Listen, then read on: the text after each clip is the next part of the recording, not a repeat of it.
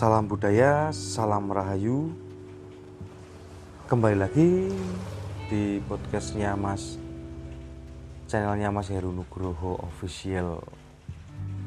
Tak lupa juga menyapa semua pendengar di seluruh Indonesia, siapa pun itu sahabat-sahabat Mas Heru Nugroho Official. Jenengan top jenengan yes. Pokoknya untuk saya pribadi saya mendoakan bagi para pendengar-pendengar yang budiman di channelnya Mas Heru Nugroho ini selalu sehat selalu diberi rezeki yang banyak makmur pokoknya jos.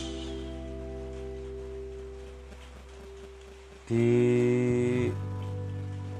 sesi ini saya ingin me mengutarakan lagi tentang biografinya dari Pak Dalang Dalang Legenda. Dalang Legenda di khususnya di daerah Yogyakarta tentang biografi singkat Ki Hadi Sugito almarhum.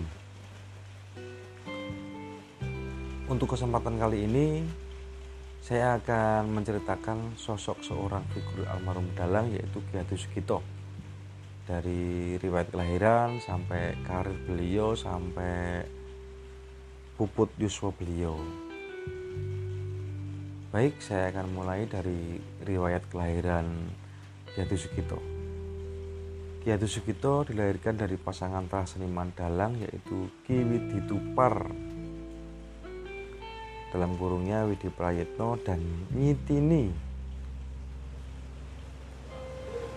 Ki Hadi Sugito dilahirkan di Dusun Mulaan, Seworan Wates, Kulon Progo, Yogyakarta pada tahun 31 Desember 1942. Informasi tanggal lahir Ki Hadi Sugito ini berdasarkan tulisan yang terukir di batu tulisan beliau Informasi lain mengatakan bahwa Ki Sugito ini lahir pada tanggal 10 April 1942. Dikisahkan bahwa pada saat perang Diponegoro berakhir pada tahun 1830 terdapat salah satu laskar Pangeran Diponegoro yang kemudian memutuskan untuk menetap di kawasan Kulon Progo, Yogyakarta.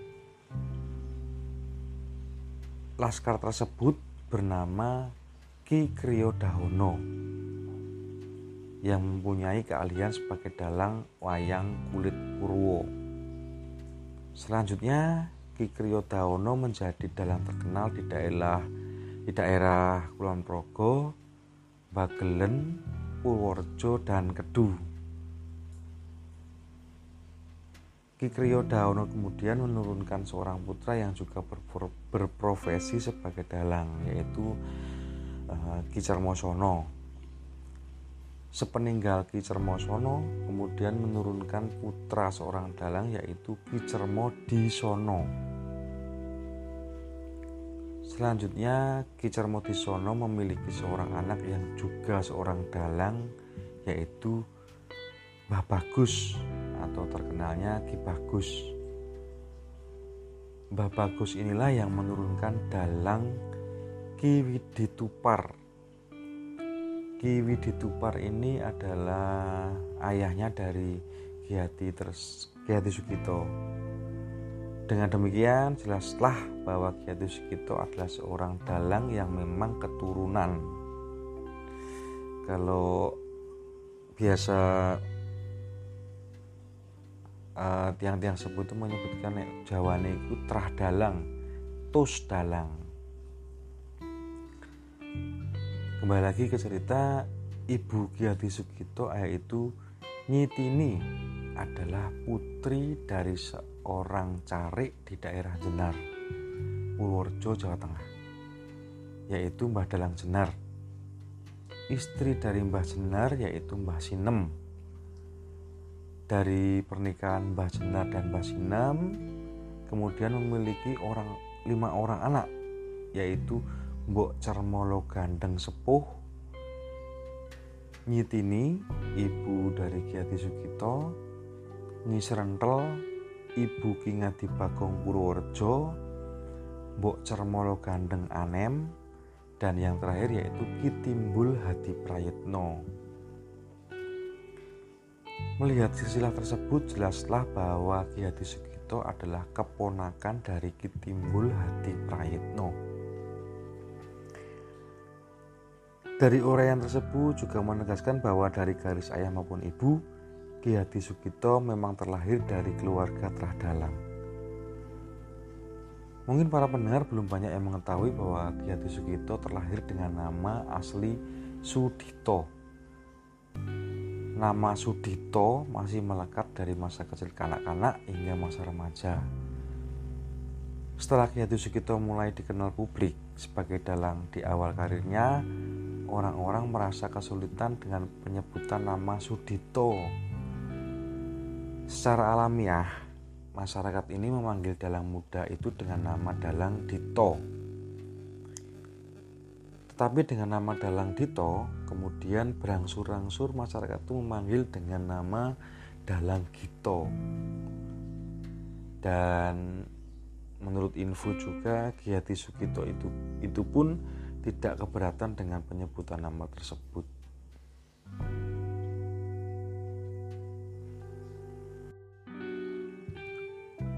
Oke, masih dilanjut. Uh, penurunan berikut adalah saudara Ki Hadi Sugito almarhum. Ki Widitupar memiliki dua orang istri, yaitu seorang putri Trah Dalang Sentulu Kulon Progo yang merupakan adik dari Dalang Widiregut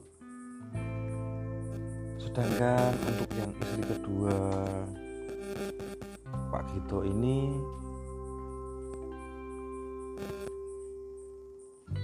dari anaknya Ki Widitupar yaitu Nitini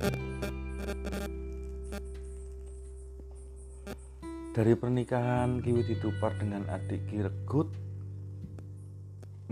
memiliki lima orang anak yaitu yaitu istri Pak Patmo salah satu pengrawit Ki Hadi Sugito istri Ki Ngasinan Pak Kandar Klaten eh, terus Nyi Sumar Magelaeng Purworejo dan Nyi Suyati istri dari Ki Krusuk Cermodiharjo. Pernikahan Kiwit di Tupar dengan Nyintini kemudian memiliki lima orang anak yaitu Ki Hadi Sugito, Ki Broto Sutrisno. Eh, Ki Broto ini adalah ayah dari Mas Bambang Wijinugroho, seorang dalang juga yang sekarang uh, dalang yang laris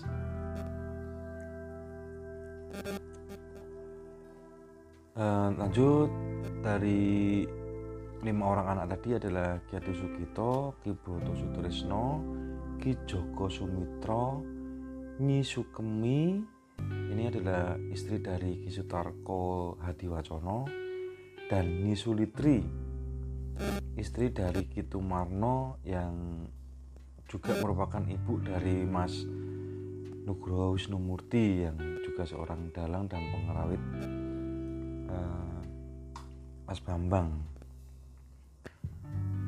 dan kemudian Nisulitri adalah Ni Susilo kemudian menjadi pesindian Ki Hadi Sugito yang menghiasi dalam banyak rekaman kaset wayang Ki Hadi Sugito.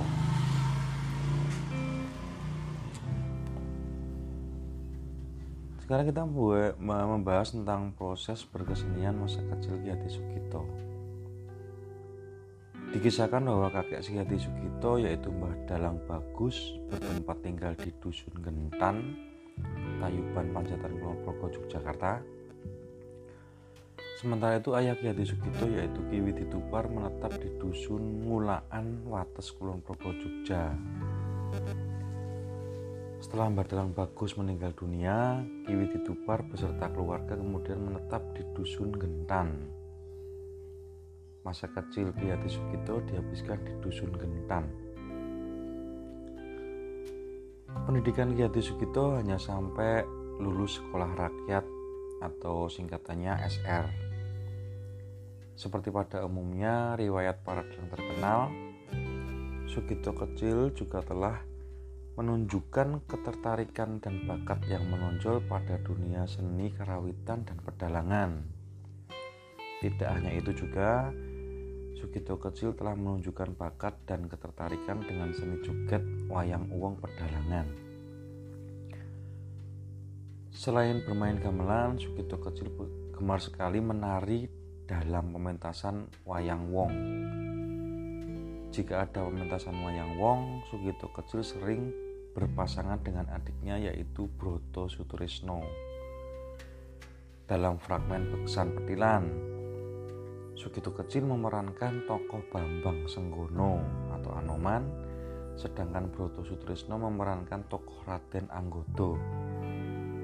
Pada pementasan Wayang Wong, Sugito lebih terkenal dan banyak disukai karena piawai dalam memerankan tokoh Prabu Dosomuko.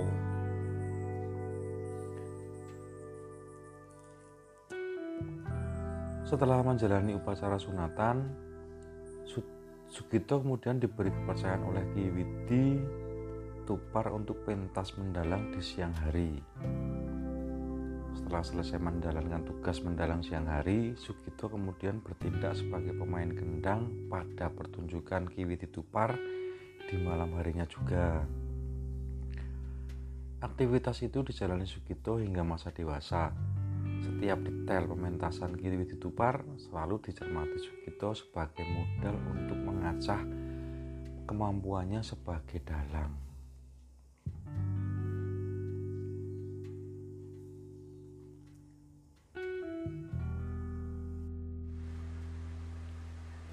Baik, kita lanjut ceritanya. Proses berkesenian masa dewasa Ki Hadi Sugito. Sekitar tahun 1960-an setelah memasuki masa dewasa, Sugito masih bertahan sebagai dalang siang hari dan pemain kendang malam hari pada pertunjukan Kiwi Tupar. Sugito muda juga masih giat menekuni dunia seni joget wayang wong pedalangan dengan memimpin berdirinya grup wayang wong di Dusun Gentan. Sugito Muda pernah tertarik dalam dunia militer dengan mendaftar sebagai tentara. Sugito Muda akhirnya diterima sebagai tentara. Mendengar berita bahwa anaknya berniat akan menjadi tentara, Kiwi Ditupar langsung menegur dan melarang keras niat Sugito Muda. Kiwi Ditupar memberi petuah bahwa Sugito Muda harus melanjutkan tradisi keluarga besar yang tetap meneruskan profesi leluhur yaitu sebagai dalang wayang kulit. Tentang Kiwi Ditupar dikisahkan bahwa pola pertunjukan wayang kulit yang disajikan oleh Kiwi Ditupar termasuk rata-rata sama dengan dalang-dalang senior yang lain pada saat itu. Pertunjukan wayang kulit kala itu tergolong, tergolong sakral, wingit, dan terkesan monoton. Sehingga membuat penonton mudah jemu dan mengantuk untuk berlama-lama menyaksikannya. Kondisi itulah yang begitu mengusik Sugito Muda untuk merenung dan mencari cara agar pola pertunjukan wayang kulit dapat menarik perhatian penonton dalam benak Sugito Muda, bagaimana caranya membuat penonton betah bertahan melihat wayang kulit yang dimainkan pada malam hari sekitar pukul 9 malam hingga jam 5 pagi. Sungguh sebuah tantangan terbesar yang harus segera ia cari jalan keluarnya. Setelah sekian lama berselang, Sugito Muda mendengar kabar bahwa di daerah Ketangi, Purworejo, Jawa Tengah ada sosok dalang yang menarik perhatiannya.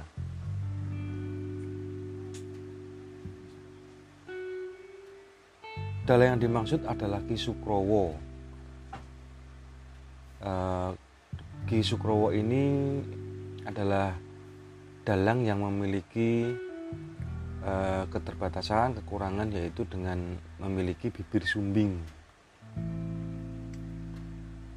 Setelah membuktikan langsung pertunjukan wayang Ki Sukrowo, maka Sugito Muda langsung tertarik karena kiprah Ki Sukrowo sangat berbeda dengan dalang pada umumnya. Menurut Sugito Muda, Ki Sukrowo memainkan wayang dengan santai.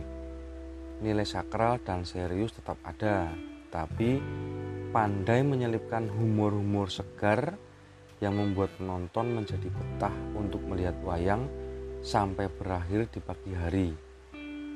Sugito Muda menyebut gaya pakaliran Ki Sukrowo adalah gaya pakaliran Yogyakarta pesisiran. Gaya pakaliran yang bebas, bahasa yang tidak muluk-muluk, suasana yang ceria, tetapi masih dalam koridor pakem pakeliran. Itulah yang selama ini dicari oleh Sugito Muda. Akhirnya Sugito Muda memberanikan diri untuk bergabung dengan grup karawitan milik Ki Suprowo. Gayung bersambut, Ki Suprowo menerima niat baik Sugito Muda dan langsung diterima sebagai anggota grup karawitan. Instrumen pertama yang dipercayakan kepada Sugito Muda adalah gong. Sambil memainkan instrumen gong, Sugito Muda dapat dengan bebas mengamati setiap detail pola pertunjukan dalam idolanya itu. Pola pakaian Ki Sukrowo yang lucu dan nyeleneh begitu merasuk dalam diri Sugito Muda. Waktu terus berjalan, Hingga akhirnya Sugito Muda dipercaya memainkan instrumen kendang dalam pementasan Ki Sukrowo. Setelah Ki Sukrowo wafat, Sugito Muda terhentak seperti baru saja terbangun dari tidurnya. Sugito Muda termotivasi untuk meneruskan gaya pakaliran khas Ki Sukrowo. Sekitar tahun 1965, Sugito Muda mulai mandiri menerima order pementasan wayang kulit di malam hari. Penonton pada saat itu sangat suka dengan penunjukan yang disajikan oleh Sugito Muda. Masyarakat menyebut pakaian Sugito Muda justru lebih lucu, seger, nakal, nyeleneh dibanding penampilan almarhum Ki Sukrowo. Hal itulah yang membuat nama Sugito Muda menjadi terkenal di wilayah Kulon Progo, Yogyakarta, eh, di wilayah Purworejo, Bagelen, dan sekitarnya. Setelah menikah di tahun 1965, Sugito Muda kemudian melengkapi nama tuanya sekaligus nama tenarnya menjadi Ki Hadi Sugito. Masih ingat dengan nasihat dari Ki Widitupar dan Ki Sukrowo kepada Ki Sugito bahwa seseorang yang akan terjun dalam dunia pedalangan harus dilandasi dengan cara lahir dan batin. Secara lahir, seorang dalang harus benar-benar menguasai semua aspek teknis tentang pakaliran semalam suntuk. Dan secara batin, seorang dalang harus melandasi diri dengan kekuatan batin Teringat akan petuah itu, pada tahun 1966, Ki Hadi Sugito berniat melakukan laku tirakat. Menurut wangsit yang diterimanya, tempat yang dituju di Ki Hadi Sugito adalah Guo Cermi di, di wilayah Bantul, Yogyakarta. Selama di Gua Cermi, Ki Hadi Sugito bertapa selama tujuh hari tujuh malam untuk melakukan meditasi. Setelah hari ketujuh, usaha Ki Hadi Sugito membuahkan hasil Ki Hadi Sugito menemukan sebuah keprak. Sebuah keprak ini adalah terbuat dari lempengan besi.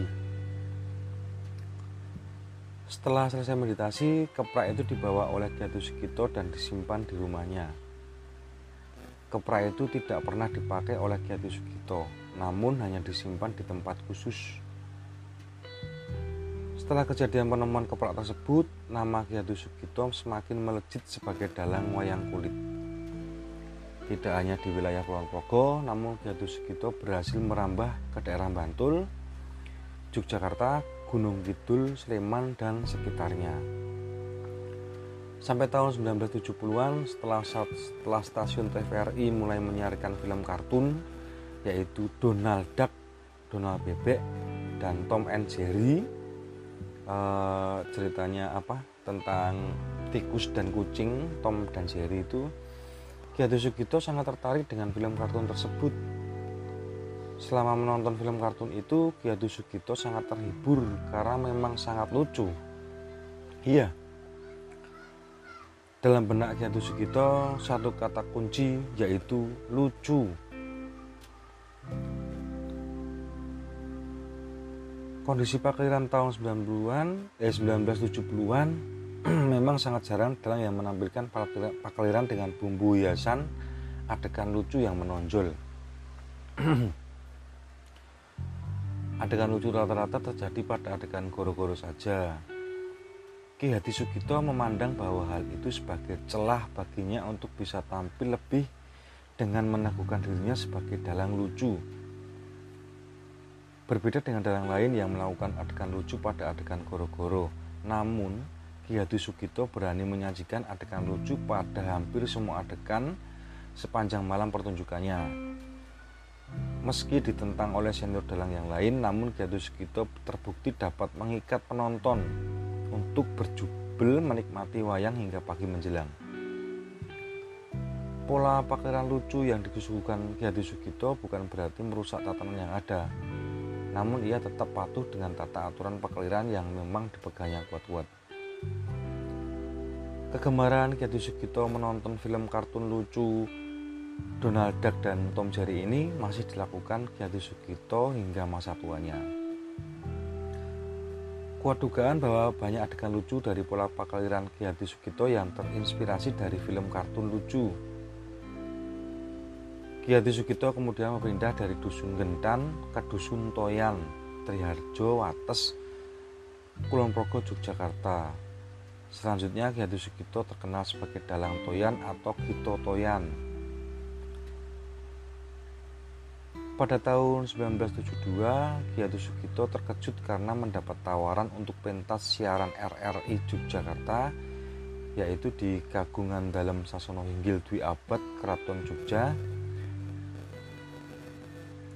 uh, beliau ter sangat terkejut karena ditantang mendapat tawaran untuk pentas di Sasono Inggil. Ki Hadi Sugito justru mendapat tekanan yang seakan-akan menakut-nakuti karena pola pertunjukan Ki Hadi Sugito dianggap tidak wajar. Setelah dipikir matang, akhirnya bertekad untuk menyanggupi tawaran itu. Dalam benak Ki Hadi Sugito, dia akan tampil dengan membuktikan bahwa dirinya akan membawa pembaharuan bagi pakaliran Yogyakarta yang segar, lucu, tidak membosankan, bahasa yang sederhana, akan tetapi tetap patuh dengan kaidah aturan pakaliran yang telah ada. Tiba saatnya Gede Sugito tampil di Sasono Inggil dengan menampilkan lakon Kendi Pertolo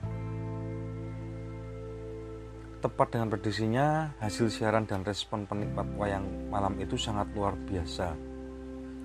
Siaran RRI Yogyakarta yang dapat dinikmati seluruh Indonesia membuat nama Ki Hadi Sugito semakin berkibar. Setelah pementasan itu, tawaran pentas langsung datang dari semua penjuru kawasan Jawa Tengah. Hampir semua daerah telah ia singgahi untuk menggelar pertunjukan segarnya.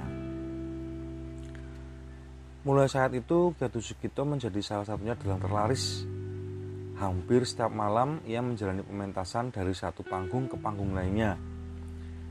Daerah yang pernah disinggahi oleh Gatu Sugito untuk menggelar pertunjukannya di antaranya adalah semua kawasan di Jogja, Magelang, Muntilan, Kedu, Semarang, Temanggung, Wonosobo, Purworejo, Pekalongan, Cilacap, Tegal, Slawi, Brebes, Batang, Pemalang, Comal, Pati, Jeporo, Jakarta, Bandung, Bogor, Klaten, Surakarta, Ponorogo, Blitar, Kediri, Ngawi, Banyuwangi, Lombok, dan Lubuk Linggau, Tanjung Karang. Dan masih banyak lagi. Wah, ternyata Pak Adi Sugito ini um, perlu pendengar ketahui juga berarti sudah beratus-ratus dan mungkin beribu-ribu tempat khususnya di Indonesia ini sangat luar biasa Pak Hati Sugito ini pada keemasan Ki Hadi Sugito dijalani mulai tahun 1972 sampai tahun 2000-an dari pementasan di desa terpencil pegunungan kota besar hingga memasuki dunia rekaman audio telah dijalani Ki Hadi Sugito.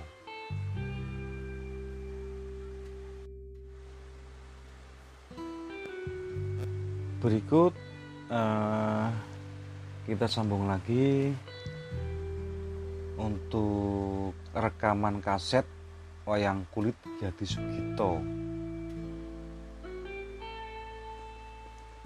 Ketenaran Ki Hadi Sugito waktu, mena waktu itu menarik produser rekaman kaset untuk merekam pakalirannya. Gaya pementasan Ki Hadi Sugito yang lugas dan lucu diyakini para produser rekaman kala itu akan memiliki nilai jual yang tinggi. Rekaman wayang Ki Hadi Sugito pertama kali dilakukan pada tahun 1979 bertempat di Sentulu Kulon Progo di kediamannya Ki Widiregut. Lakon pertama yang ia jalani dalam rekaman adalah lakon Ujung Sengoro. Lakon pertama yang Pak Gito jalani dalam rekaman tersebut adalah Ujung Sengoro. Rekaman di Sentulu itu menghasilkan sekitar lima buah lakon. Rekaman kedua dilakukan oleh Kusuma Record di Klaten, Jawa Tengah pada tahun 1980-an. Dalam rekaman tersebut, Yatu Sugito berhasil menyelesaikan sekitar lima buah lakon. Rekaman ketiga dilakukan di pendopo milik Den Prapto, Ngadinagaran, Yogyakarta. Dalam rekaman itu, Yatu Sugito menghasilkan sekitar tujuh buah lakon. Perusahaan rekaman Singobarong Semarang juga tertarik untuk melakukan rekaman. Rekaman di studio Singo Barong Hadi Sugito dapat menyelesaikan sekitar 20 lakon wayang. Wah sangat hebat ya. Berarti uh, Pak Gito ini dengan karawitannya itu pindah sana pindah sini untuk melakukan rekaman-rekaman itu uh, ya kita lihat untuk bayang KW wes repot banget ketika harus pindah ke sana harus pindah ke sini. Para noyok nayogone para sinden-sinden harus ke tempat lokasi juga. Luar biasa. Kemudian saya lanjut di studio rekaman Dahlia Record Semarang juga berhasil mendokumentasikan pakaian Ki Hadi Sugito sebanyak sekitar 15 lakon. Rekaman selanjutnya dilakukan di pendopo di Ponegoro, di, di Ponegoro, Tegarrejo, Yogyakarta menghasilkan dua lakon. Rekaman selanjutnya di sebuah rumah di kawasan Wirosaban, kota Yogyakarta menghasilkan sekitar 7 lakon. Nah ini di rumah Ki Anom Suroto pernah juga di Surakarta juga pernah digunakan Ki Hadi Sugito untuk melakukan rekaman wayang kulit dan menghasilkan sekitar tiga buah lakon. Beberapa rekaman juga dilakukan produser pada saat pertunjukan live Ki Hadi Sugito seperti di daerah Balangan, Seyegan Sleman, Yogyakarta.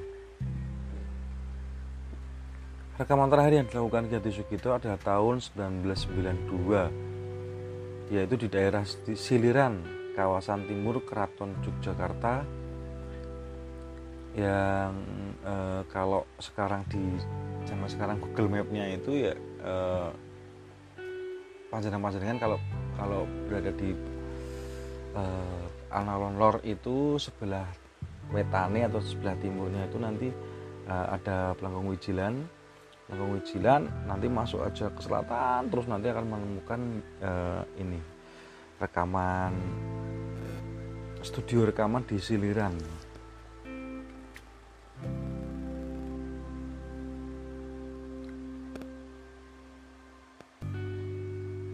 di daerah Siliran ini Judul silat ini Pak Gito menghasilkan tiga buah lakon di antaranya adalah lakon Bagong Kembar dan Manik Maninten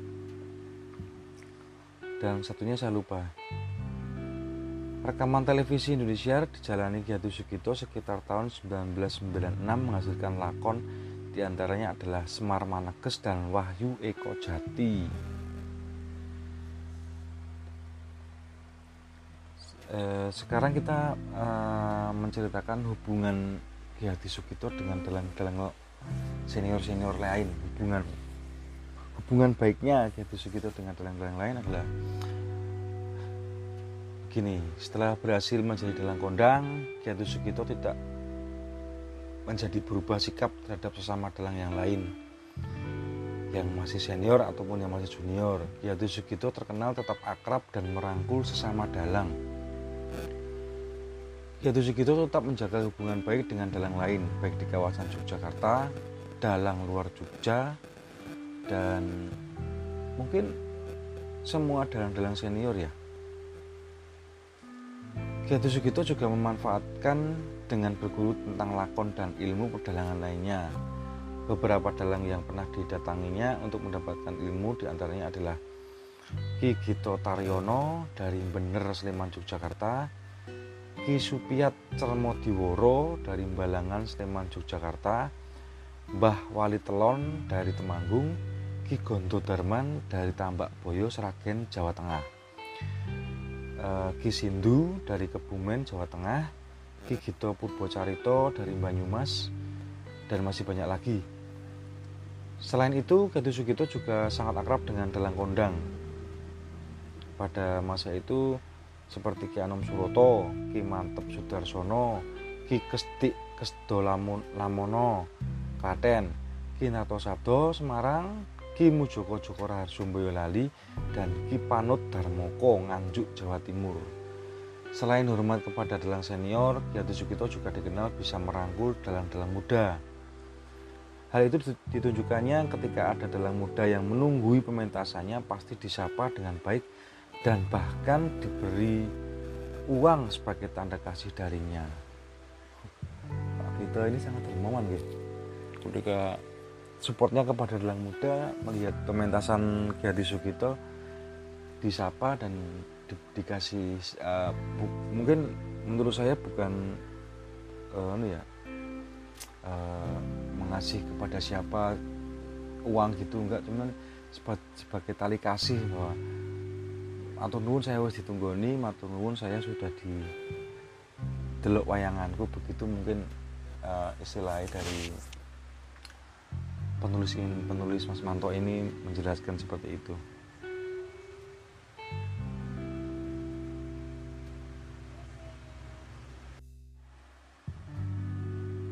Berikut saya ingin bercerita tentang hal mistis yang pernah dialami oleh Ki Sugito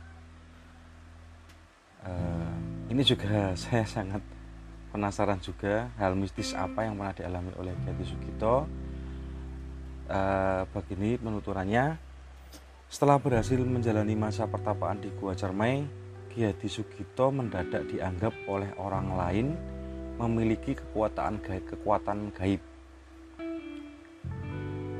Berawal dari penonton yang meminta Kiai Sugito untuk mengobati orang yang sakit pada saat pertunjukan, maka nama Ki Hatu Sugito dikenal memiliki kekuatan mistis terutama untuk hal penyembuhan dan menemukan barang yang hilang.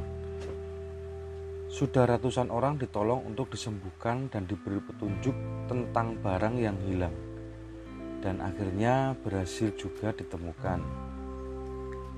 Meskipun dirinya tidak merasa bahwa memiliki kekuatan gaib, tetapi Ki Hadi Sugito ikhlas untuk terus melayani menolong orang lain yang membutuhkan. Hal itu ia alami hingga masa tuanya. Pada tahun 1986, Ki Sugito menerima tamu yang mengaku berasal dari desa Barengan, Bantul, Yogyakarta. Orang itu mengaku bernama Bapak Jumadi dan berniat untuk mengundang pentas Ki Hadi Sugito. Kesepakatan hari sudah ditentukan dan Bapak Jumadi pulang. Setelah sebelumnya memberi segepok uang sebagai panjer tanda jadi, setelah hari yang ditentukan, Kiatu Sugito mengirim perlengkapan gamelan dan wayang ke desa Barengan. Kiati Sugito beserta tim pengerawitnya di jalan bertemu dengan kendaraan yang mengangkut wayang tersebut jadi berpapasan dengan kendaraan yang mengangkut wayang uh, Ki Hadi Sugito ini. Dan juga tentu saja juga ada eh, satu satu truk gamelan wayang menuju ke arah pulang. Terus eh, sama Ki Hadi Sugito ini di dicegat. Terus Pak Gito ini bertanya lah ngopo dadak Bali? Kan engko wayangan. Salah satu kru pertelengkapan menyampaikan bahwa setelah dicari desa tersebut, di desa Barengan tidak ada orang yang bernama Bapak Jumadi yang akan menanggap wayang kulit. Kru perlengkapan itu juga menyampaikan bahwa Bapak Jumadi itu memang warga desa Barengan, akan tetapi sudah meninggal dunia. Ki Hadi Sugito merasa terheran karena uang panjer yang telah ia terima memang benar-benar uang asli dan dapat digunakan untuk transaksi jual beli. Setelah kejadian itu, tersiar kabar bahwa Ki Hadi Sugito telah ditangkap oleh makhluk halus. Wow. Ada jadi eh, para mendengar juga bisa membayangkan ketika di rumahnya Pak Hadi Sugito didatangi orang terus rembukan-rembukan-rembukan tentang panjer eh, mungkin uh, tanda jadi berapa berapa nominalnya terus dikasih uangnya itu. Itu juga anehnya kok uang itu berbentuk uang asli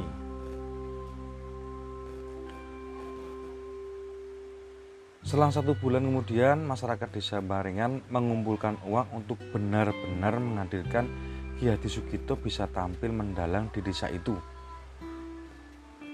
Selanjutnya, pada suatu hari Ki Hadi Sugito kedatangan tamu di desa Serut, daerah Pekalongan, Jawa Tengah. Ini eh, ada cerita lagi uh, Pak Gito uh, kedatangan tamu dari Serut, Pekalongan. Setelah tamu pulang dengan menentukan hari pementasan, tamu itu juga meninggalkan uang panjer tanda jadi. Nah, pas hari H yang ditentukan, Ki Hadi Sugito beserta rombongan menuju desa Serut, Pekalongan. Di sana sama sekali tidak ditemukan desa Serut, hanya ditemukan pohon serut dekat tanggul bendungan air. Ki Sugito segera memerintahkan seluruh rombongan untuk kembali ke Yogyakarta. Untuk kedua kalinya, Ki Hadi Sugito ditanggap makhluk halus. Pengalaman yang sungguh-sungguh mistis dan gaib. Menurut saya karena sosok almarhum ini ditangkap oleh uh, mungkin bayangan saya seperti orang biasa, orang biasa nanggap gitu, tapi setelah dicari di tempatnya lokasi kok nggak ada, kok nggak ada nama beliau ataupun nama desanya gitu, nggak ada. Wow nek saya ling bayangke yo percaya nggak percaya emang itu adanya. Ini penulis dari penulis sudah menuturkan bahwa ada pengalaman gaib yang dialami oleh Pak Hadi Sugito dan kru kerawitannya dan juga semua keluarganya mungkin baik kembali lagi ke lakon wayang Ki Sugito. Selama hidupnya Ki Sugito dikenal banyak membawakan lakon, baik lakon carangan maupun lakon baku. Lebih 100 buah lakon telah terdokumentasi dalam pita kaset rekaman. Di antara banyak lakon yang dihasilkan terdapat beberapa lakon carangan hasil ciptaan Ki Sugito sendiri. Lakon ciptaan Ki Sugito di sini di antaranya adalah Antoro Jombalelo, Wahyu Eko Jati, Wahyu Makutorojo, Manik Maninten, Kembang Tunjung Seto, Petruk Dukun, Wahyu Cepoko Mulyo, Kembang Terate, Bagong Ratu, Bagong Kembar, Punto Dewa Suci, Wahyu Catur, Resi Dandang Seto, dan masih banyak lagi uh, karya-karya uh, dari lakon-lakon Ki Sugito ini yang berhasil terdokumentasi dan di sini penulis juga menuturkan ada sekitar 90 lakon. Mungkin lebih karena di sini di 90 angka 90 ini dan masih banyak lagi berarti bisa nyampe berapa ya istimewanya sekitar 200 sampai 300 lakon lah yang pernah dituntaskan oleh yang pernah dibuat oleh almarhum Gatus Sugito ini.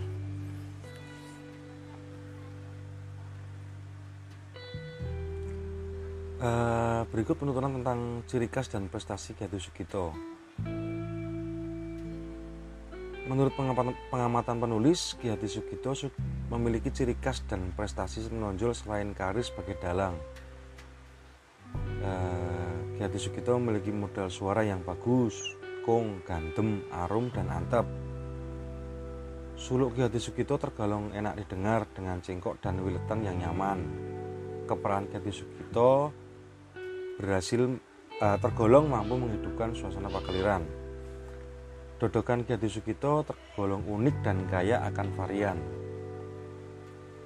Dodokan Ki Sugito termasuk paling berbeda dengan dalang yang lain termasuk dodokan sareh, melatuk netek, melatuk ambal kali, kombinasi melatuk, netek, banyu tumetes dan geter.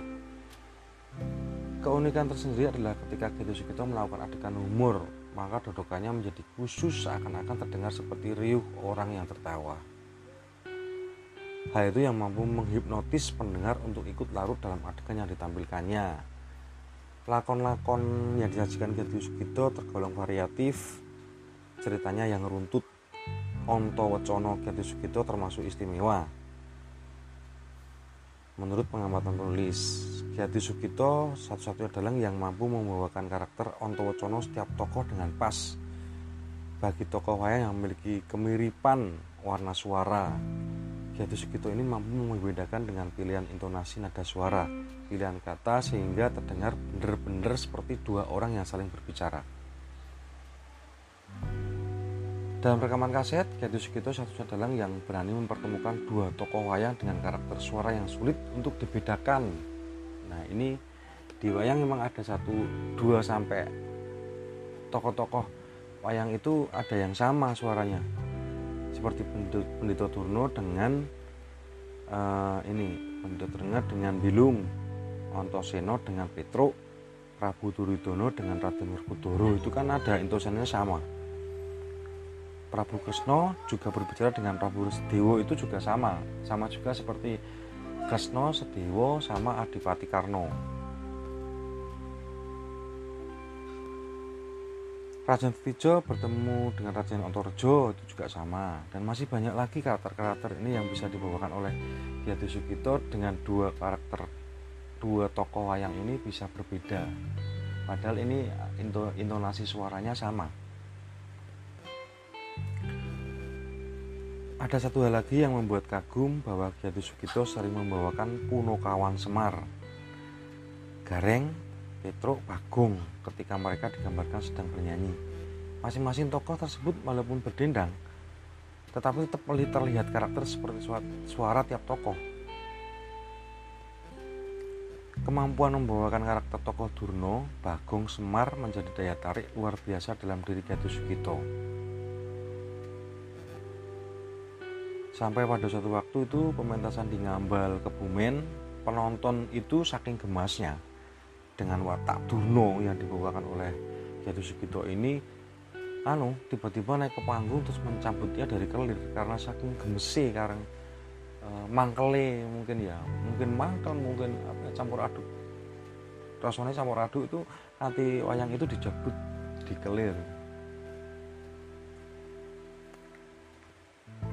e, terus ini cakapan Solo Jatuh Sugito khas gaya Yogyakarta mudah dimengerti, dimengerti pas dengan situasi adegan dan banyak dipakai oleh dalang lain dalam pekalirannya. Rekaman kaset wayang Ki Hadi Sugito sampai sekarang masih diputar di radio seluruh Indonesia.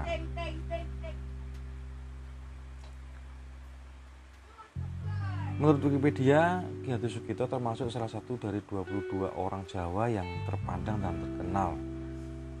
Terpandang dan terkenal atau misuwur di antara banyak tokoh Jawa tokoh Jawa itu seperti Sultan Agung, Panembahan Senopati, Sri Sultan Hamengkubuwono IX, Ronggo Warsito, Purboca, Purbocaroko, Kinarto Sabdo, Soekarno, Soeharto, Kinarto Sabdo, Chan dan masih banyak lagi. Jadi eh, Pak Adi Sugito ini juga salah satu tokoh yang dari 22 orang Jawa ini yang misuwur jadi uh, menjadi sebuah trending topik lah istilahnya.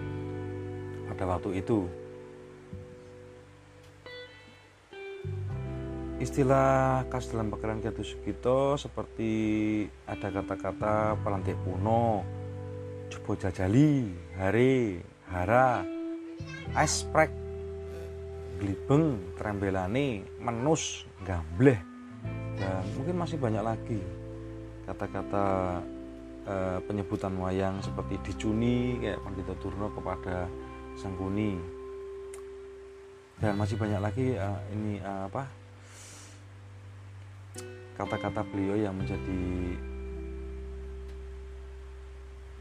dibicarakan oleh dalang-dalang juga semua masyarakat pada umumnya itu tentang kata-kata nyeleneh dari Ki Hadi Sugito almarhum. Semasa hidupnya Ki Hadi Sugito termasuk dalang laris selama tahun 1976 sampai 1980 setiap tahunnya Ki Hadi Sugito menjalani pentas selama 8 bulan berturut-turut tanpa jeda libur. Pada tahun 1977, selama setahun penuh, Ki Hadi Sugito menjalani pentas tanpa henti bahkan di bulan puasa sampai malam takbiran tetap diundang pentas wayang.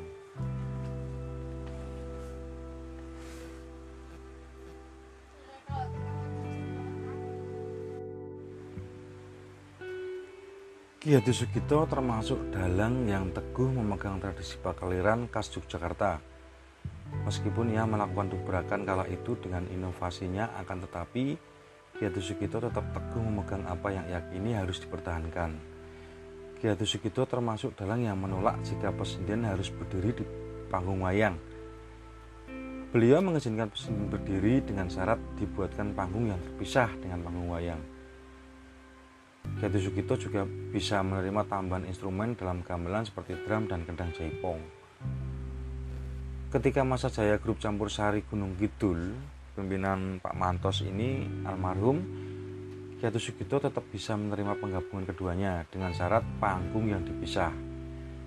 Hal itu terjadi pada tahun 1995 ketika pentas di daerah Piungan, Bantul, Yogyakarta. Kiatu Sugito mampu berkolaborasi dengan campur sari Mantos. Kiatu Sugito tetap menerima adanya tren adegan limbuan tetapi beliau tetap teguh pendirian bahwa adegan limbuan harus proporsional Ki Hadi Sugito berprinsip bahwa adegan limbuan tidak boleh mengganggu jalan cerita wayang. Ki Hadi Sugito menerima banyak tanda penghargaan dari pemerintah daerah Istimewa Yogyakarta, Kabupaten Kulon Progo maupun dari pihak swasta. Semasa hidupnya, Ki Hadi Sugito dinilai telah mengharumkan nama baik Kabupaten Kulon Progo. Sehingga sepeninggal beliau pada tanggal 10 Oktober 2010 namanya diabadikan sebagai nama jalan yaitu antara perempatan Nagung hingga desa Bugel. Di kecamatan Bugel eh, di kecamatan Panjatan Pamprogo ini eh, nama jalannya ini Hati Sugito ya jalan Hati Sugito dengan panjang sekitar sepanjang 6 km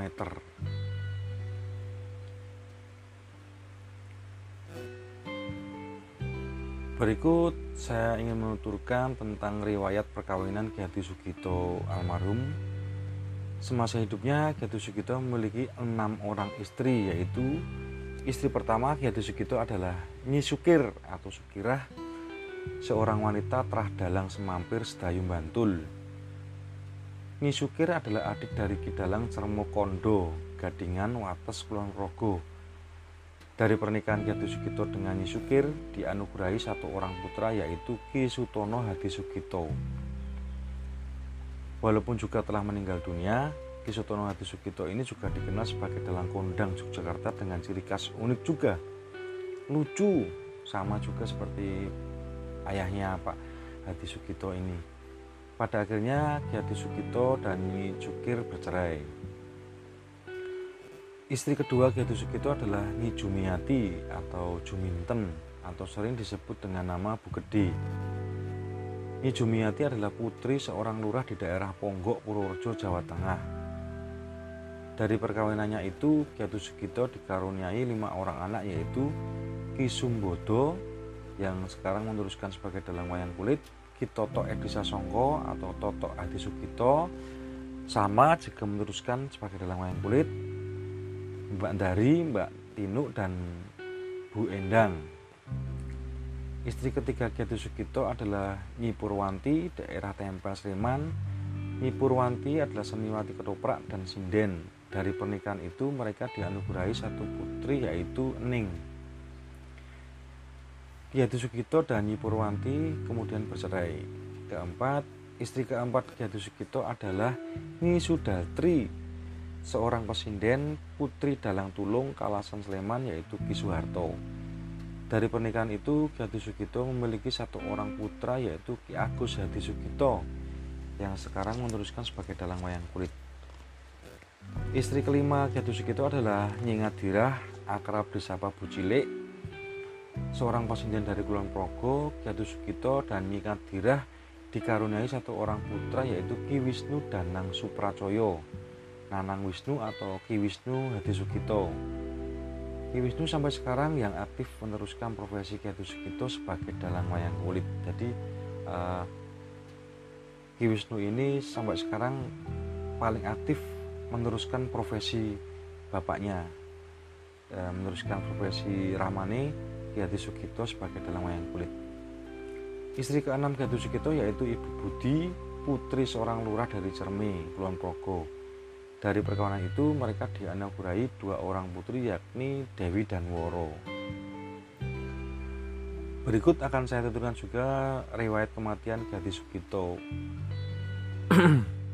Suatu hari di tahun 2005 Gati Sugito terjatuh di rumahnya yang mengakibatkan ia dirawat di rumah sakit Panti Rapih. Kejadian itu membuat Gati Sugito harus memakai penyangga di tangan untuk menopang kakinya Mulai saat itu kesehatan Ki Sugito mulai terganggu. Dikarenakan kakinya setelah sakit, maka kualitas bunyi keprak menjadi tidak sehebat dahulu. Dengan kondisi tersebut, Ki Sugito tetap mampu menjalankan tugas pementasan wayang kulit sampai akhir. Mulai tahun 2006, kondisi Ki Sugito sering mudah sakit dan beberapa kali dirawat di rumah sakit. Setelah dari rumah sakit, Ki Sugito tetap setia menjalani profesi sebagai dalang.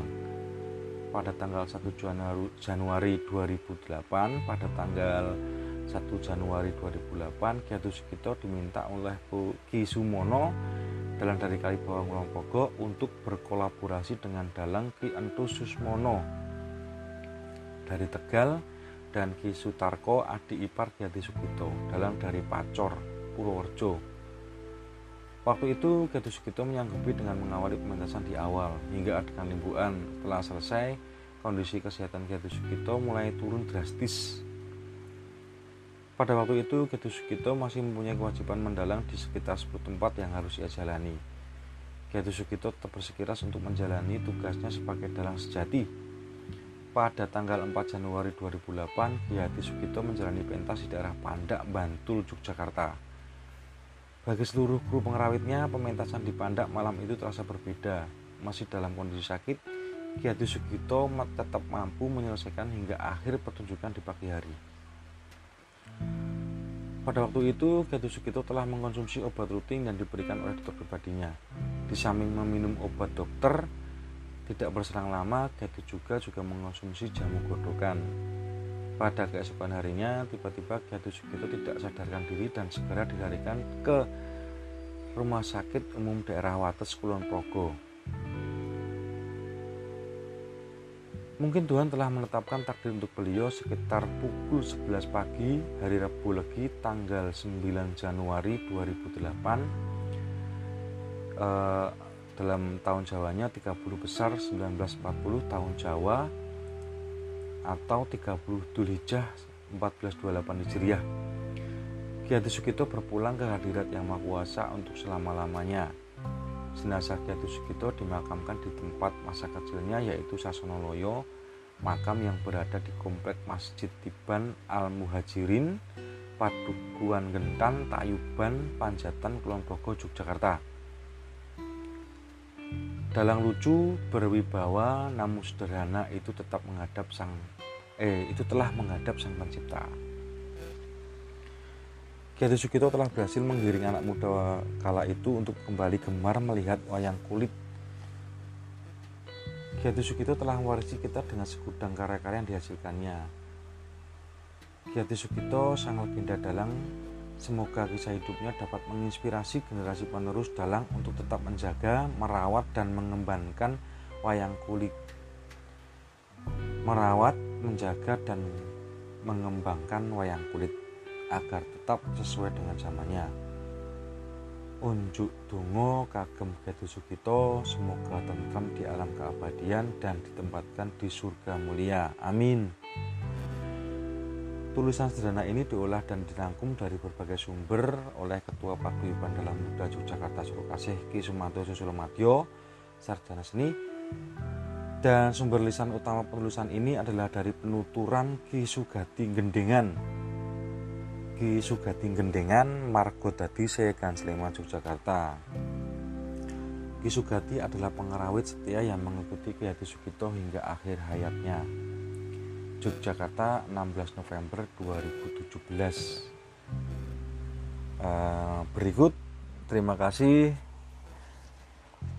para pendengar yang budiman di channelnya Mas Heru Nugroho Official ini terima kasih sudah uh, mendengarkan dari biografinya Ki Hadi Sugito dan semoga semua wacana tadi, semua cerita-cerita tadi dapat menginspirasi dan dapat menjadi wawasan tersendiri bagi para pendengar podcastnya Mas Heru ini dan semoga terhibur, semoga bermanfaat. Pada akhir kata, salam budaya, salam rahayu, matur nuwun.